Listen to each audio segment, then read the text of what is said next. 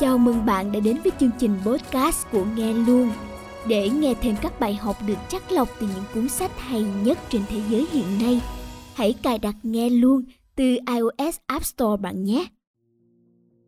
Xin chào các bạn. Mấy hôm trước mình nhận được một chia sẻ từ một thành viên sử dụng app Nghe Luôn, nói rằng có rất nhiều cuốn sách mà em đọc thấy rất hay, thậm chí đọc đi đọc lại, nhưng sau này em biết rằng đó là sách self-help, sách tự lực mà em thấy nhiều người nói là không nên đọc sách tự lực nhiều. Em không biết em có phải là người nghiền sách tự lực không? Em hoang mang quá, không biết định hướng đọc sách của em có sai không? Với vai trò là người chịu trách nhiệm về các nội dung trên app ngay luôn, hôm nay mình xin chia sẻ với bạn về quan điểm của mình. Những nội dung chia sẻ sau đây sẽ là câu trả lời cho bạn. Những ai có chung những thắc mắc này, hãy cùng lắng nghe. Mình cũng sẵn sàng đón nhận những ý kiến đóng góp bên dưới phần bình luận hoặc gửi thư về địa chỉ admin a nghe luôn com Trước tiên, trong câu hỏi của bạn, mình đã thấy bạn có sẵn một câu trả lời. Bạn nói là bạn đọc nhiều cuốn sách và thấy rất hay. Sau này thì bạn phát hiện ra đó là sách tự lực. Vậy thì sách tự lực có tốt hay không? Nếu bạn thấy sách hay, tức là sách đó đã là tốt đối với bạn. Chúng ta quá quan tâm người khác nói gì mà không kiên định với cảm nhận thật sự của mình. Minh chứng là bạn chỉ thấy hoang mang. Khi mọi người nói là đọc nhiều sách tự lực là không tốt. Định nghĩa của những sách tự lực, tiếng anh gọi là sách self-help, là để định hướng người đọc giải quyết các vấn đề cá nhân, cũng là sách giúp chúng ta tự hoàn thiện bản thân. Và nó cũng bao gồm rất nhiều các sách có trong danh mục phát triển bản thân. Vì những sách này không hướng dẫn chúng ta chơi chứng khoán như thế nào làm kinh doanh, bán hàng, marketing ra sao mà chúng ta nghĩ rằng nó không tốt. Nhưng rõ ràng, chúng ta chỉ có thể làm những việc khác tốt khi chúng ta giải quyết xong những vấn đề trong nội tại, trong tính cách và tâm lý của chúng ta. Nếu bạn không cảm thấy yêu đời, lạc quan hơn, quyết tâm hơn, thì bạn cũng không có năng lượng để sống một cuộc đời hạnh phúc và thành công hơn. Thực tế thì con người ai cũng có những thiếu sót trong tính cách và hành vi. Có những người lựa chọn cách bù đắp cho những thiếu sót này bằng sự dạy dỗ từ gia đình, nhà trường hoặc chính trải nghiệm của họ từ xã hội. Nhiều người chẳng đọc bất kỳ cuốn sách nào, nhưng họ cũng sống rất tốt và hạnh phúc. Nhưng nếu chúng ta có những người thầy khác rất tâm huyết, rất uyên thâm và sâu sắc, thì tại sao chúng ta lại bỏ lỡ cơ hội học hỏi từ họ? Sách là những người thầy. Kiến thức từ tổ tiên cha ông chúng ta từ những trải nghiệm mà ta không có cơ hội được trải qua thực tế. Tất cả đều được tích tụ trong từng dòng chữ để truyền đạt đến các thế hệ tiếp theo. Cả sách self-help cũng vậy. Đó là lý do vì sao thầy trò đường tăng trong Tây Du Ký phải vượt qua bao nhiêu cửa ải hiểm nguy để đi lấy chân kinh. Xét về một góc độ nào đó, kinh kệ của Phật giáo hay bất kỳ loại sách tôn giáo nào cũng cùng chung mục đích với sách tự lực, đó là phát triển bản thân hoặc giải quyết những vấn đề ẩn sâu trong tâm lý của người đọc. Quay trở lại câu hỏi thắc mắc của bạn thì trước tiên bạn hãy trả lời. Bạn thấy mình có tốt hơn sau khi đọc xong các cuốn sách self-help hay không? Câu hỏi này chung chung quá nhỉ? Vậy cụ thể hơn là bạn thấy mình đã rèn luyện được những thói quen tốt nào chưa? Bạn có dậy sớm hơn không? Bạn có tập thể dục đều đặn hơn hay có chăm chỉ hơn không? Khi bạn đọc xong cuốn sách Đắc Nhân Tâm, bạn đã kiềm chế được tính ngạo mạn của mình hoặc bạn đã biết cách lắng nghe khi giao tiếp không? Hoặc bằng cách nào đó mà bạn được nhiều người quý mến hơn không? Nếu tất cả các câu trả lời của bạn đều là không, thì có lẽ bạn cũng không nên đọc sách nữa, vì chúng không giúp ích gì cho bạn. Bạn lúc đó đơn giản chỉ là một con mọt gặm giấy nhưng chỉ cần một câu trả lời là có, thì những cuốn sách này đã phần nào đó hoàn thiện tính cách và cách ứng xử của bạn. Nhưng mà bạn sẽ là một kẻ ngộ độc sách self-help nếu bạn chỉ đọc và ảo tưởng sức mạnh bản thân từ những cuốn sách đó. Một số cuốn sách nói về các tấm gương truyền động lực mạnh mẽ, đó là cuộc đời thực của họ. Các tác giả cũng không khuyên chúng ta làm theo tất cả những gì họ làm. Nhưng nếu mà sau khi đọc sách bạn cảm thấy rằng mình nên bỏ học sớm để khởi nghiệp hoặc bất chấp mọi hoàn cảnh, mọi nền tảng hiện có để theo đuổi ước mơ của mình thì có nghĩa bạn đang ngộ độc. Khi dùng một loại thuốc gì, bạn cũng cần hiểu về thể trạng của mình. Nếu dùng sai, dùng quá liều, bạn sẽ bị ngộ độc. Tương tự thì khi đọc sách self-help, nếu bạn không hiểu cả tinh thần của bạn đang cần gì, mà cứ nạp vào liên tục thì bạn sẽ bị ngộ độc. Giả sử ai đó khuyên bạn cứ sống tích cực hơn, bạn lập tức hiểu là sống tích cực có nghĩa là phải vui lên bất chấp hoàn cảnh như thế nào. Nhưng diễn biến tâm lý của con người vô cùng phức tạp. Phải đi từ đau khổ mới có thể cảm nhận được hạnh phúc. Lời khuyên sống tích cực chính là lời khuyên hãy hy vọng về một ngày nào đó nỗi buồn sẽ qua đi. Nhưng có thể do vốn hiểu biết của chúng ta có hạn và do chúng ta chưa thực sự hiểu bản thân đang trong tình trạng nào mà chúng ta lại cứ cho rằng sống tích cực có nghĩa là phải vui. Và tất nhiên là không phải sách self-help nào cũng tốt, vì thực tế, xuất bản sách cũng là một nền công nghiệp. Nhiều tác giả viết sách, một phần họ muốn lan tỏa các bài học giá trị, nhưng một phần cũng là để kiếm tiền, một phần khác là để nổi tiếng, và nhiều lý do khác nữa.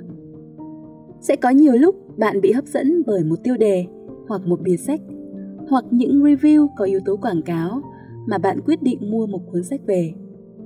Nhưng sau đó lại nhận ra cuốn sách không có ích với bạn. Bạn có thể chỉ hơi tiếc tiền thôi, nhưng khi tính đến thời gian đã bỏ ra, rõ ràng là một sự lãng phí. Khi chúng ta mới hình thành niềm yêu thích đọc sách, chúng ta cũng dễ nghiện sách nhất, như kiểu đầu óc được khai sáng gì đó. Những người đã đọc sách nhiều rồi thì lại khác. Họ có thể đọc rất nhiều, nhưng họ sẽ chọn lọc sách kỹ càng để dành thời gian đọc. Thậm chí sẽ đọc nhanh, đọc lướt nhiều cuốn sách trước khi chọn cho mình một cuốn sách hay để tiếp tục. Họ sẽ chất lọc những ý tưởng phù hợp với mình để tiếp thu. Tất nhiên thì họ không bài trích ý tưởng nào của tác giả. Nhưng không phải ý tưởng nào họ cũng cảm thấy phù hợp với bản thân. Quay lại sách self-help thì thực tế sách self-help là một danh mục rất rộng, bao gồm những nhánh phụ mà khi mình liệt kê ra sau đây chắc chắn một số bạn sẽ giật mình theo kiểu Ờ thế hóa ra mình cứ toàn nói xấu sách self-help, mà những sách mình thích lại toàn là sách self-help hả? Loại mà bạn thường xuyên gặp nhất đó là sách tạo động lực. Đây cũng là loại sách gối đầu giường của nhiều người. Trước đây mình đã từng có định kiến đối với sách tạo động lực. Không phải là mình làm về sách mà tất cả sách mình đều thích. Mình nghĩ rằng những lời hô hào trong sách có phần sáo rỗng. Nhưng cũng trong quá trình lựa chọn nội dung cho app nghe luôn, thì mình cũng may mắn nhận được rất nhiều chia sẻ của nhiều người dùng. Hóa ra loại sách tạo động lực lại là sách mà các bạn muốn đọc nhiều nhất, ít ra là với những người chủ động nhắn tin cho mình.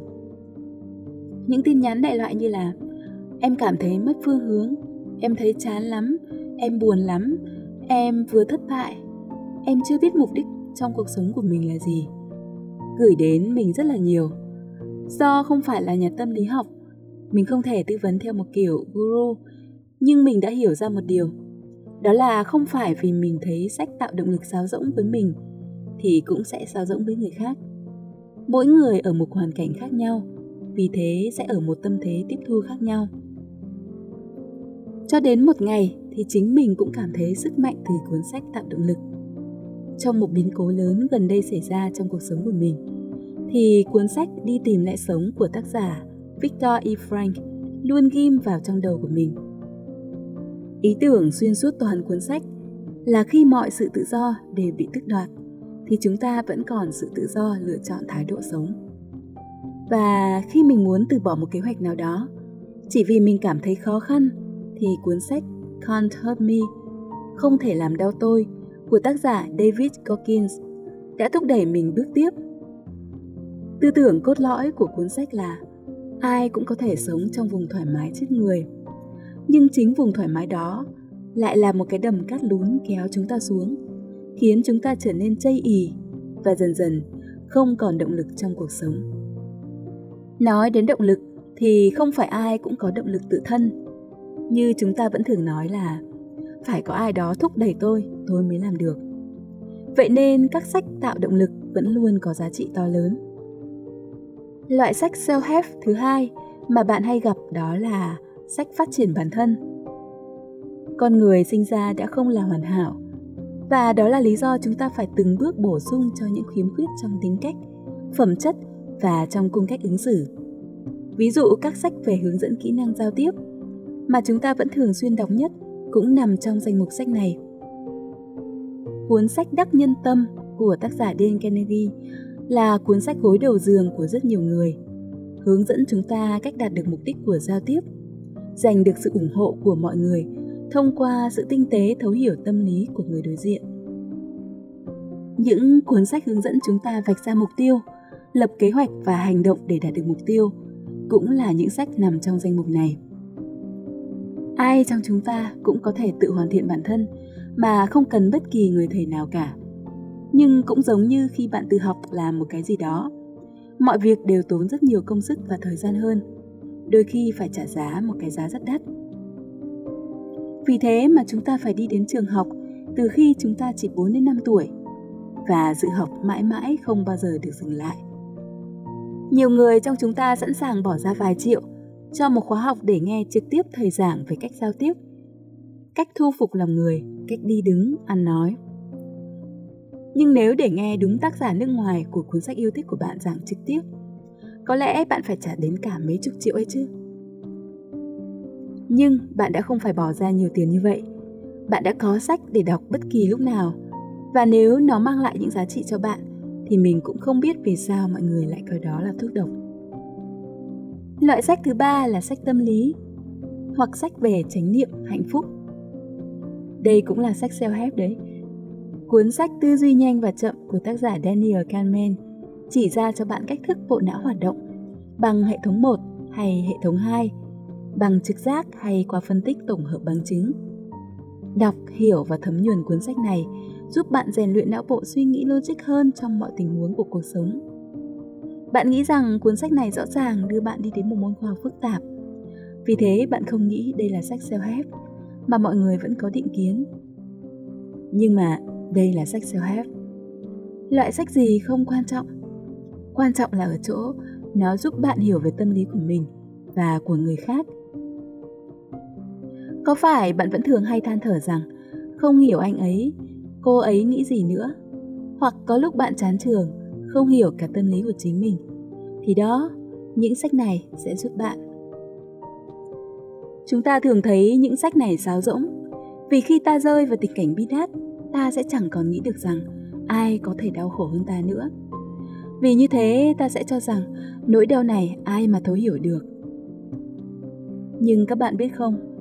Chính lúc đó, chúng ta cần người chia sẻ hoặc cần một bác sĩ tâm lý hướng dẫn vượt qua nỗi đau. Vậy tại sao không coi những cuốn sách này là những người bạn tâm giao hoặc bác sĩ tâm lý của bạn? Tác giả của những cuốn sách này phần lớn là những người đã trải qua rất nhiều bất hạnh. Trải nghiệm của họ là thực tế. Vậy nên, sáo rỗng hay không sẽ còn tùy vào cảm xúc của bạn bây giờ.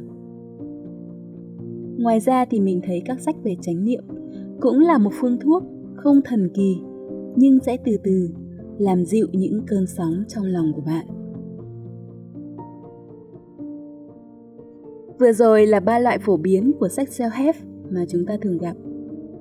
Để cho bạn cảm thấy đỡ hoang mang khi người khác có thể nói rằng bạn đang ngộ đọc sách self-help, thì mình xin lấy một vài ví dụ về các cuốn sách nổi tiếng như Bảy thói quen của người thành đạt của Stephen Covey, Nghĩ giàu làm giàu của Napoleon Hill, cuốn sách Đàn ông sao hỏa, Đàn bà sao kim của John Gray và các sách nói về luật hấp dẫn của tác giả Rhonda Byrne.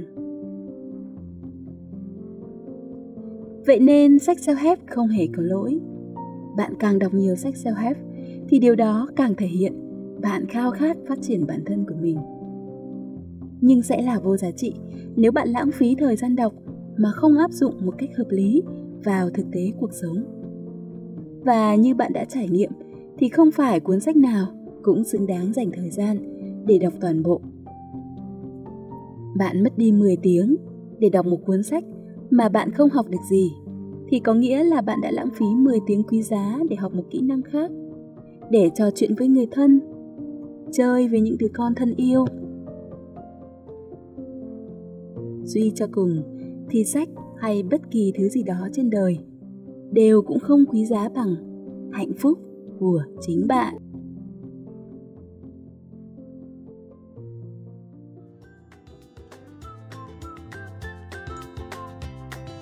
Cảm ơn các bạn đã nghe hết podcast này. Các bạn muốn chia sẻ ý tưởng hoặc muốn nghe luôn chia sẻ về chủ đề gì, hãy comment bên dưới hoặc gửi email về địa chỉ admin com Chúc các bạn một ngày vui tươi và tràn đầy năng lượng.